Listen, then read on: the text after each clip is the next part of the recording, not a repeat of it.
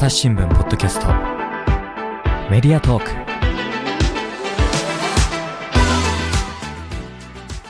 皆さんこんにちは朝日新聞の堀江真由です今日は就活をテーマにいろいろ聞いていきたいと思います本日お越しいただいているのは人事部採用チームの国藤真理子さんと国前アナンダさんです。お二人ともよろしくお願いします。よろしくお願いします。よろしくお願いします。はい、じゃあまず簡単にですね、お二人の自己紹介お願いしてもよろしいですか？はい。では私から、はい。あの人事部採用チームの国藤真理子と申します。2020年の入社で、なのでちょうどあの会社員生活イコールコロナ禍を生きてきた感じなんですけれども、最初はビジネス部門で入社しまして、最初はこう管理系というか会社の中の制度を運用する仕事、福利厚生だったり評価といったことを担当していました。で昨年からこの人事部採用チームで、主にビジネス部門の新卒採用、採用広報の仕事を担当しています。今日はよろしくお願いしよろます。しくお願いします。私、同じ国藤さんと同じチームにいる国舞と申します。今、私、あの、国藤さんは、こう、ビジネス職で入社をされてっていうところなんですけど、私の場合2013年に、えー記者職で入社をして、今はあの人事部員として、こう採用であったり、インターンに関わってはいるんですが、どちらかというキャリアとしては、えー記者で始めて、あの、朝日新聞社とか、あの、他の全国紙さんも同じなんですけど、結構あの、記者で入社をすると最初、あの、地方総局、地方の取材拠点で、まあいろんなことを取材するっていうのを、えーする形で記者教育やってるんですが、同じ方、私も、私自身も、えー初任地が静岡、えー、2カ所目、広島で、間に岡山で、あの、取材経験積んで、その後、えー東京本社の社会部で、えー記者をしていました。えー私が2020年の秋に、あの、人事部採用チームに移動して、今まで、あの、仕事ついしてるんで、国藤さんが入った年に移動した。そうですね。私が入社した半年後ぐらいです、ね。そうそうそうそうそう。そうそうそう。そうなんですね。私、あの、国前さんっていうと、私2014年入社で1個上なんですけれども、あの、入社式の時に代表で挨拶っていうのが、げ、いきなりその話からね。その印象がありまして、その話はね、あの、後ほどじっくり聞いていこうかあ、なそれが出るとは全然思ってなかったんで、ドキッ、あ、そう、そうなんです。あのー、うん、とりあえず記者で入社をしてます。ところです。お願いします。はい。で、あの、今回、就活っていうテーマなんですけれども、まあ、あの、朝日新聞社って言っても、最近このね、朝日新聞、ポッドキャストもその一つだと思うんですけど、その原稿を書くだけではない仕事とかっていうのがすごくたくさん増えてきたと思うんですよね。で、あの、その最近の就職活動では、あの、実はこの朝ポキを聞いてくれてる学生さんとかもたくさんいるって聞いたんですけど、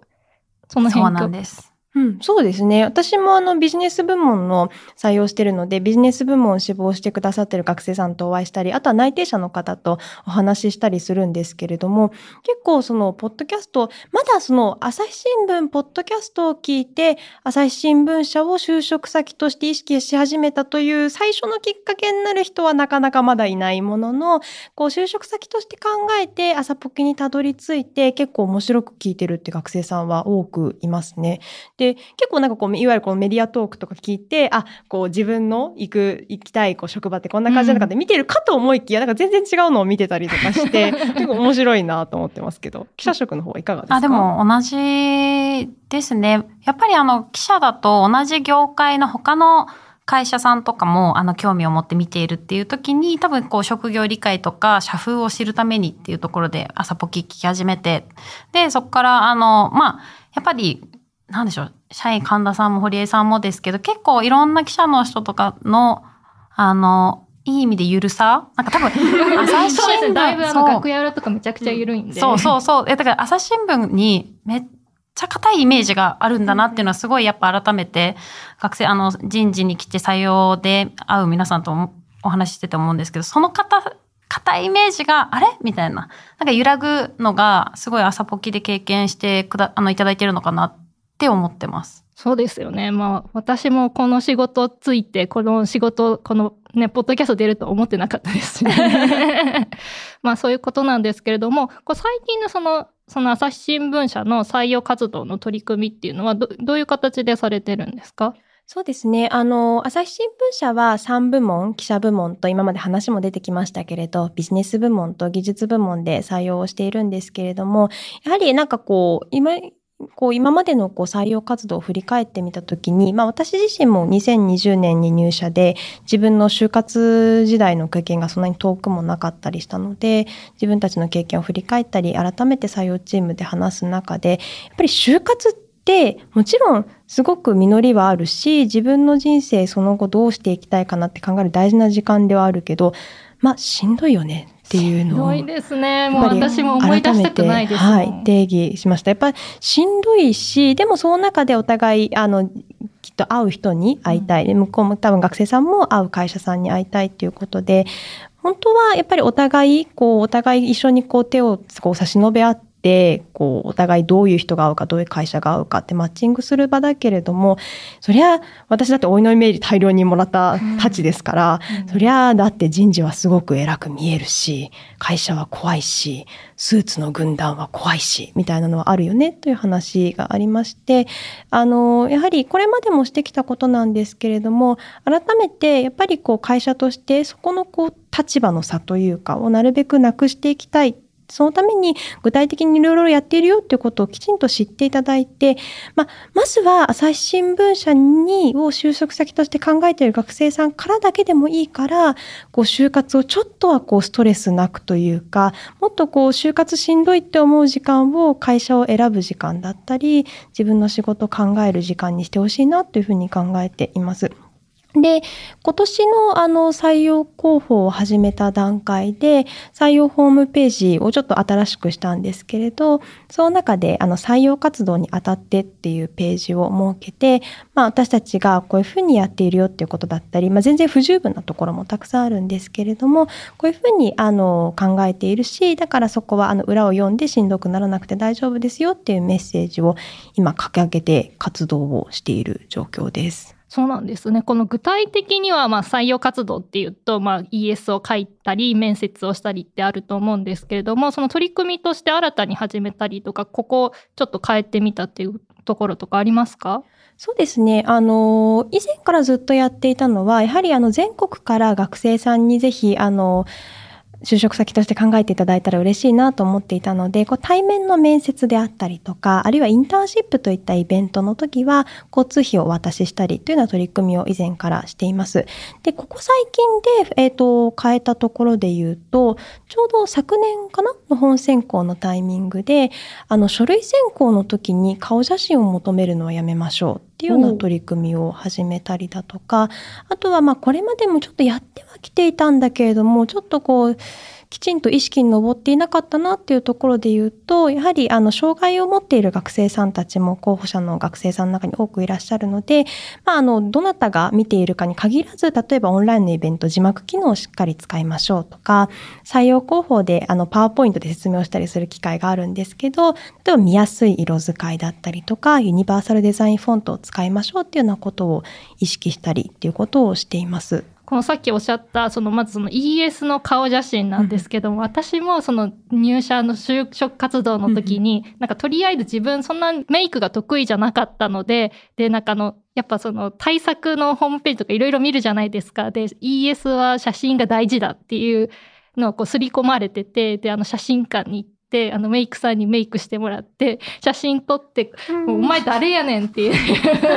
顔のやつが仕上がって、まあそれを写真に載せるわけですよ。で、それが、あの、今、社員証になっててすごい恥ずかしいです。わかります。だから私もなんですけど、てかまだ社員し、なんか学生の時のそうなんですよ ES の顔写真ですよねって、あすいません、あのいや、ね。すいません。あの、私の時代からもう変わってます。私の時は入社した後に撮りました。なんか会社で撮ってくれた時があって、で、今は、あの、好きなお写真をご提出くださいという方式に変わってます。あそれ最初もね、あの、内定者の気持ちに寄り添ってみたいなところ。自分が一番あの そうそう長く使っていいと思える納得した写真をどうぞお出しくださいというふうに。嫌ですよね。嫌ですね。嫌ですねそろそろ、そろそろ限界を今、感じてますもん。国内さんとかもその ES を書くときに顔写真つけるのとか、特に抵抗なくやってましたか？そうですね。私、あ、でもお金がなくて、あの、お金がなくて、就活してる時に周りの人が、あの、デパートの写真館とかで撮ってるのを横で見ながら、私多分2000円ぐらいで撮ったんですよね。やっぱそれはなんかすごい、あの、ああ、お金あるのいいな、みたいな。なんかこう、すごいこう、負の感情を余計に抱かされた経験で、今のお話で、なんか今回のこの顔写真なくしたらいいなっていうのは、あの、チームで話し合って決めたんですけど、私もこれ、あ、やるべきだなって思ったの、どっちかというと私、あの、えっ、ー、と、自分の母親外国人で、こう見た目で、なんでしょうね、うん、海外ルーツがあるってパッてわかるタイプで、それが、あの、記者系、記者とかいろいろ勉強する中で、やっぱアンコンシャスバイアスのリスクっていうのがいろんな形あるよねっていうところが、あの、実務として採用チームに来て時のきっかけではあったんですけど、なんか、あの、同じチームのメンバーと話してて、やっぱお金かかるよねっていう話で、そうだったみたいなね。そうなんですよね。顔写真がないっていうだけでも、その写真をそもそも撮るっていう手間も省けますし、あれ写真撮っただけでも、あれ切るのも私苦手で、そう、あの、左利きなんで、そのハサミ使うのが苦手で、うん、で あの、不器用っていうところもあるんですけど、それを綺麗に切らないといけないとか、あの、ちょっとしたストレスが重なるじゃないですか。ES って1枚書けば済むものじゃないですし、なんかそういうめんどくささとかも省けるといいですよね。ちなみに、その、紙でエントリーシートを出すときは、やっぱりこう写真をこう切ってっていう手もあると思うんですけど、ウェブ版で出すときは何が起こるかっていうと、エントリーシートの締め切り当日の30分前とか、前はこう怒涛のように、仮想データがアップロードできないんですっていう問い合わせが来てたんですね。気持ちはわかります。私も自分が就活生の時にパソコン持ってなかったんですよ。うん、タブレットを持ってて、タブレットでだから授業とかはやっていて、だがタブレットでは写真がアップロードできなかった。ある会社さんのエントリーシート締め切り30分前。でもそれアップロードできるかどうかなんてする時じゃないとわかんないですもんね。図書館に走り、会社の、会社ね、あの、大学の共有のパソコンの電源を入れ、こう震える手で自分の学籍番号とか入れて、中が間違えて、で、なんとかそのページにたどり着いて、写真アップロードして、時間が切れました。提出できなかった。提出できなかった。できなかったことがあります。なので、すごい気持ちわかるんですよね。で、あの、去年の本選考からエントリーシートのタイミングで顔写真はいりませんってしてから、そりゃ問い合わせは、まあ当たり前なんですけど減って、うん、あ、なんかお互い楽だよね、これっていう話はしてましたね。こうすればいいですか？大丈夫ですか？とか、そうそうそうこれができないんですけど、みたいな問い合わせが。プロできなくて、みたいな。で、例えばこう人によっては、あの、実はあの、ああいうマイページでよく結構こう何回かあの提出して、こう上書いたりとかできるものなんですけど、やっぱり学生さんも、例えば自分のワードにあの文章を書いて、それをコピーしてたりとか、あとはそこの場で書いてたりする人もいて、最後のこう写真のアップロードがうまくいかなくて、こうわたわたしてる時に全部のデータが消えちゃって、もう大パニックみたいな学生さんとかも多くて、そういうストレスもそりゃあるよね、という。そうですね。しかも締め切り間近だともう、余計焦るし、でもギリギリまでやっぱ ES 練りたいっていうところで粘ったりすると、ああ、そのワードの保存書き忘れたとか、下書きしてなかったとかね、あの直接書き込んじゃうと、もうそれであれですしね。いろいろありますよね。そうなんです。で、今その顔写真は結局こうチームで話し合って、やっぱり書類選考の時って、やっぱりその画像がやっぱり顔写真だけだったりすると、そのやっぱ選考への、やっぱりどんなに排除しようと思っても影響って大きかったりするので、書類選考のタイミングでは取るのやめましょうと。で、その後面接評価の後とかを考えると、やっぱりどうしてもこう本人確認だったりとかの問題もありますし、とはこうあの施策の行うにあたって参考にしたのはあのアルビノの当事者の方の声とかがあって逆にそのやっぱり選考その書類選考のタイミングで顔写真があるとやっぱり自分の髪の毛だったりとかが金髪に見えてそれでこう偏見を持たれたりするしんどさがある。一方でその、まあこれでもちろん当事者の方によってもあの考えになること違うと思うんですけど、逆にこう画像の映像あのデータが全くないまま面接で初めて顔を合わせると、逆にこう面接官にうろたえられたりして、その度にこう自分のあの説明をするのもそれはそれで負担だから、その間でこう写真の提出だったり、自分の情報を伝える時間があるといっていうような声を聞いて、じゃあということで今は面接を、あの、なので、えっと、書類選考が終わったタイミングで面接の前に顔写真を出していただくようにしています。ただ、本当にあのあの本人確認のためでしか使っていないので、もうあのスマホでピッて大丈夫です。あの要はどういうあの要はえっと面接でいらした方が確かにご本人ですねということが分かれば構いませんし、あのそれを評価に入れることは全くしませんということを面接官にもきちんと伝えて学生の皆さんにも伝えて出していただくようにしているんですけれど、やっぱりあの写真として全体的にこうラフな写真が増えて、やっぱりこうあのね、さっきおっしゃったようにこう写真館で撮りに行ったり、あるいはこう街のあの写真ボックスみたいなところで撮りに行ったり、そこであの100円課金して加工するかどうか考えたりで、やっぱりこう負担はあったんだろうなって、改めて感じるところではありましたね。そうですよね。だってあの書類選考が終わってるので、か別に写真を見たところで、まあ、面接に入る前にワンクッション置いてるだけっていうか、まあ、本人確認のためだけなので、何のね、本人たちもストレスがないし、そのさっきおっしゃっていた、その事前にその面接をした時に説明しなきゃいけないって言ったしんどさっていうのも、そのワンクッションがあると、ちょっとは軽減されるっていうことなんですかね？そうですね。ただね、私たちはまだ今年始め、まあ、えっ、ー、と、最初本選考があって、で、今インターンシップ選考ということで、まあ、2回やってみた感じなので、やっぱりこれから学生さんの声を聞いて、こう、今後はどうしていこうかって考えていかなきゃいけないなと思ってるんですけれど、やってみて思ったのは、面接でお顔を拝見するのと、書類にお顔がついてるのって、当たり前ですけどイメージは違いますよねと思って、ね、やっぱ面接だと当然その方がお話になるのでその時の話しぶりとかだったりでもちろんまあお顔だったりとかでそういう話の内容だったりっていうのがこう総合されて人のイメージってできていくわけですけれどあの、書類についてる顔写真って、しかも大体の証明写真でニカって笑っちゃいけないじゃないですか。基本なんかこうよくわかんない済ました顔しなきゃいけなくて。普段の顔じゃない。そうそうそう。からこうどういう方かってイメージつきづらいし例えば、まあ、言い方はあれですけどすごくこうなんていうのかな表情が動きづらい仏頂面の方だけど話すとすごく人間味あふれる方ってたくさんいらっしゃるじゃないですか。でそれがこうエントリーシートに顔写真をつけるそのことだけでその方にもしお会いできなくなっていたらそれはすごい大きな損失だなというふうに思って。で結構ねあのただ顔写真なくすことで結構辛いこともあるんですよ。辛い大体どなたか忘れるとかですね。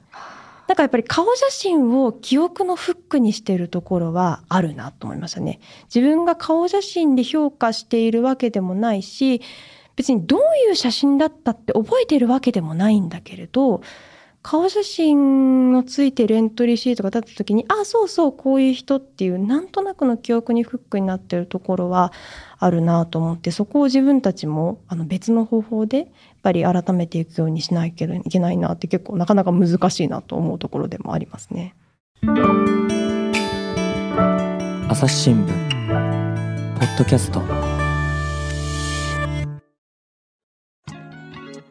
番組をお聞きの皆さん朝日新聞ポッドキャストには他にもおすすめの番組があります。新聞一面じゃなくても大事なこと、SDGs を話そう。月曜から金曜日まで多彩なテーマをお届けします。どこかの誰かの人生の匂いがする番組とリスナーさんから好評です。SDGs を話そうで検索してみてください。国前さんはその今亡くなってから記憶整理するのとかどうされてるんですか？いやそうですね。今どうされてるとどうもしてないかもってちょっと思っちゃったっていうか。あのでももともと私記者の時から人の顔覚えられないんですよっていうのでもう逆にあの対面でやっぱりあの国戸さんおっしゃってたみたいにやり取りした時の顔の表情の動き筋肉の動きなのか話しぶりとかまあ手手とかの動かし方なのかなんかそういうのがすごい私が多分人を認識するためにすごく大事な要素みたいでなんか顔写真だけではあの今あったかなかったいや何もできてないなってその欠落した情報を正直選考の時とかにはあの面接でご案内する時とかあのウェブ面接のサポートで入っている時なんかって何もできてないんですけど、まあ、実際なんかこうインターンお越しいただいたりとかイベント来ていただいた時の記憶が、うん、まあやっぱそれがすごい強烈なんだなあのいい意味でって思ってますし、うん、でもそこでそこ止まりだな欠落した情報何も 保管できてないんですけど でもなんか今あの国藤さんの話とか堀江さんに言われて思ったのがやっぱり顔写真のあのかしこまったやあの写真の印象よりもあった時の人の雰囲気の方が何にもこう勝るっていうかやっぱ、うん、顔写真あった時じあの自分の中で結構顔写真っていうのがこう自分の無意識のとこ刺激するんだろうなってなるべく私ちょっと見ないようにしてたんですけど、うん。あの書類を見させていただくときに。まああの外してよかったなっていうかなんか私すごく単純な人間でやっぱ情報にすごく影響を受けてるだろうなって思うんでやっぱ今の方がすごい安心してあの書類を読めるっていうのがすごいありますね。わかります。やりましたよね。こう、右側の顔写真あるところにこう手を置いて、こう、隠しながらこう、見たりとか。空中に手を置いて話してますけど、まあまあ大大学名のとこ見ないようにしながらこうしゃ見たりとか。あそうですね。そうそうそうそう。確かに。でも確かにその顔写真があることでこの人のイメージで印象付けてそのエピソードを読むのとその自分の中で顔が全くない状態で想像しながらだとややっぱスッと入ってくるのかもしれないですね想像力が増すというか変な印象でこう凝り固まって面接に入らないのかもしれないですよね。うん、そうですね。うん。エピソードをそのまんま読める感じがしますね。なんか変なギャップとかを勝手に抱かずに済むみたいなところはありますね。そうですね。いや、ね、いやしかもあとやっぱ、あの、最初に堀江さんおっしゃってましたけど、なんか普段の、だ自分が就活生だった時にあの、カメラの前に映ってた私って全然本物じゃないな、みたいな。絶対私面接官に「お前違うだろこれ」って 気合い入れて取ったなって思いながら多分面接官は思ってたなと思いながら、そうそうそう大丈夫です。私、あの、お団子で写真を撮って、面接の時、ショートで行きました。面接官に3度見ぐらいされました。確かにえーみたいな。本人確認って意味でもちょっと。うんダメですね。ダメというかね、まあ、うんもううん全然ダメだったから、うんあ、すいません、本人ですとか言って。ありますよね一瞬ちょっと違う人かなってうんみたいな感じで。確かにそういうのありますよね。でもあのもう一個その就活のザってイメージ私の中ではそのスーツを着て、あの毎日過ごしてたのがすごくしんどかったなっていう思い出があってで私その1年間その留学行ってた関係でその1年他の入学した友達とはずれて卒業してるのでそのやっぱ卒業式らへんの時にザ就活ラッシュだったんです。であのみんなが卒業式でその髪の毛を染めておしゃれしてやってる中で私スーツで黒髪で写真に写っててもうその写真がすごい嫌で なんかそのなんでこんな黒いスーツを着てしかもあのストッキングもすごい履くの嫌いでで私もあのその時に初めてその膝下ストッキングっていうのがあるのを探してもうお腹 ね締まるのが 嫌なのでそれを探してやってたっていうイメージがすごくありますね。ありますよね。あの黒髪と、あの黒い何の模様もないスーツと、で、あの、特に女性として暮らしてる人の場合は、ストッキング。しかも、真冬でも揺るぎない肌色ストッキングと、黒いパンプスみたいなのが、やっぱり私もすごいしんどくって、というか私の就活時代を振り返ると、なんかそこに逆張りをしていたら就活時代が終わってしまったみたいなところがあって、逆張り。そう、なんかもう、あの、私は絶対に、なんていうんですか、あ、まあ、もともと黒髪だったので、そこはなかったんですけど、あの、黒いリクルートスーツ、いわゆるリクスーなんて着てやるもんかみたいな、あの気持ち、そういうストレス、なんかこうムカムカした気持ちで、あの就活の時代が終わって、もうちょっとこうやることはあったやろと今となっては思っていて、で、あの、そうなんです。で、ちょうど去年かな今頃ですかね。あの、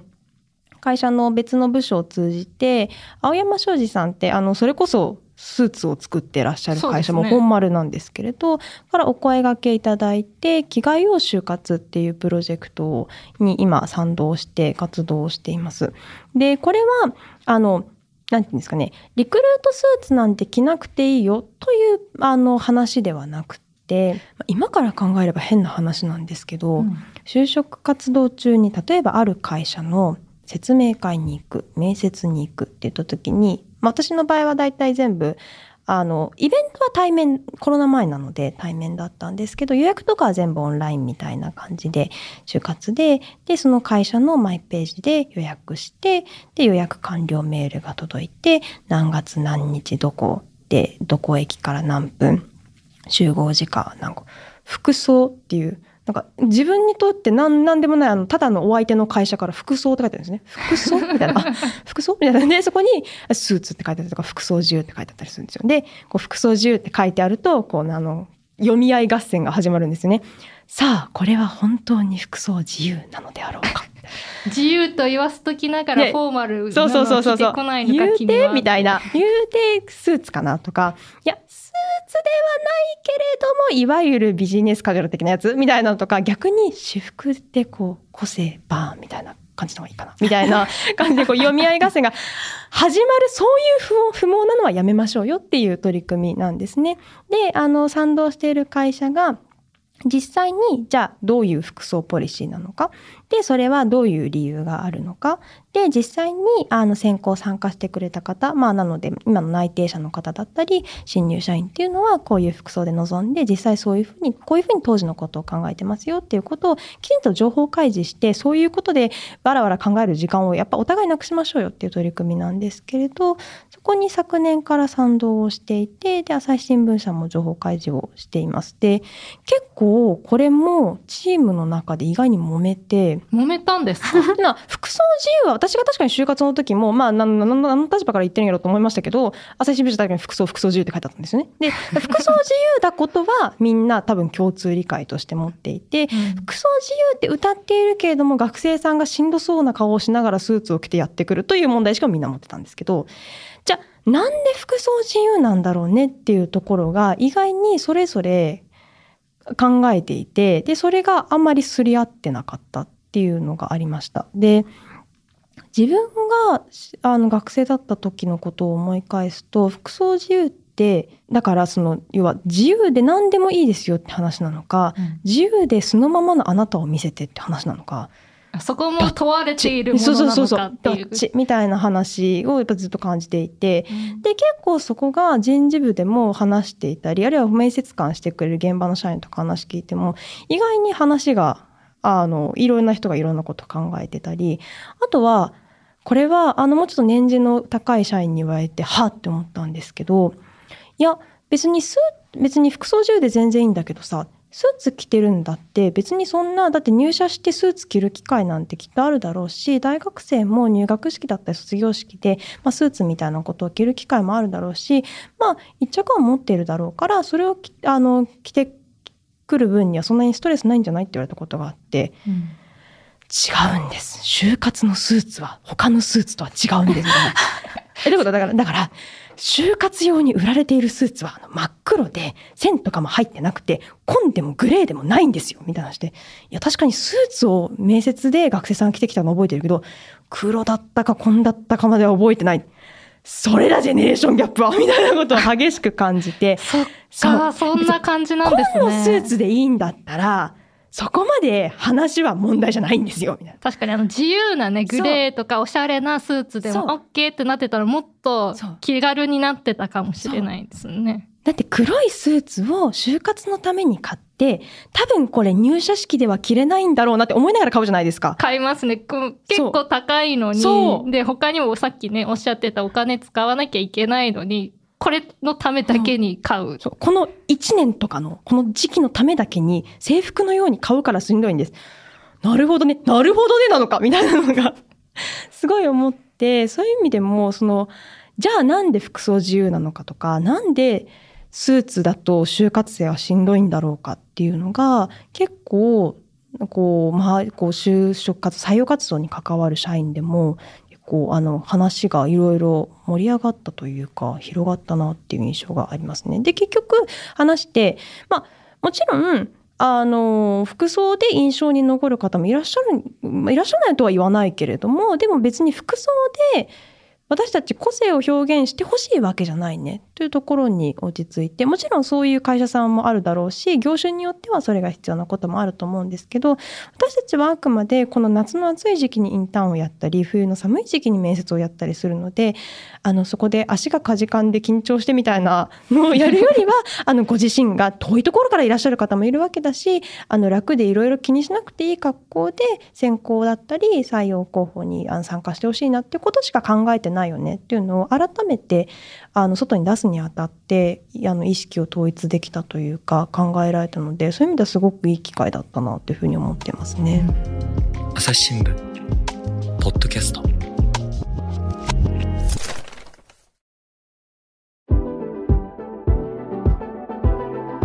朝日新聞ポッドキャスト。メディアトーク。話はつきませんが続きは次回にお届けしますはい、ここまで国藤さん、国前さんにお話を伺ってきました。えっと、さてですね、今後の具体的な採用活動等々のお知らせと、まずじゃあ、国前さんからお願いしてもよろしいですか？はい、ありがとうございます。えー記者部門、あの、記者のお仕事についてちょっと知っていただいて、その面白さ、魅力を知ってもらうためのインターンシップをですね、11月、12月に2日間で開催をします。えこちら、あの、10月12日、あの、エエントリーシート締め切りになっているので、あの、ぜひ多くの方にご応募いただきたいなと思っています。あの、遠方からお越しいただく方には、あの、交通費の方もこちらで、あの、用意しますので、ご安心いただけたらなと思います。はい、続いてビジネス部門については今のところインターンシップのあの企画はしていないんですけれども、まあ、ここまであのこういう人がいる社会問題に興味のある人がいるとか、まあ、散々言ってきましたが本当かいなというところをぜひ知っていただきたいなと思いますので現場の社員と一緒にこう座談会的なイベントを企画しています。でまた、えっと、技術部門では実際にこう技術って言ってもどういう仕事があるのって思われる方もたくさんいらっしゃると思いますのでハッカソンだったりワンデーの仕事体験といったようなイベントを準備しています。こちらあの記者部門の冬インターンと一緒に朝日新聞のマイページ先ほどあのお話ししてたところですね性別回答が2位になりましたというページでご案内していますので、ちょっと興味のある方は、ね、あの登録のお手間かけて恐縮ですけれどもぜひあの確認していただければ嬉しいなというふうに思います。はい、こちらね、先ほども申し上げましたけれども、概要欄の方に URL 貼っておきますので、気になった方はぜひチェックしてみてください。改めまして、お二人ともありがとうございました。ありがとうございました。ありがとうございました。リスナーの皆様、最後まで聞いてくださってありがとうございました。今後も番組を続けるため、ぜひお力添えください。え就職活動している皆様、もし就活のね、お悩みとか、こんなの聞いてみたいとかあれば、あの、お便りフォームを送れるところがありますので、ご感想とともに送っていただけると幸いです。朝日新聞ポッドキャスト、堀江舞がお届けしました。それではまたお会いしましょう。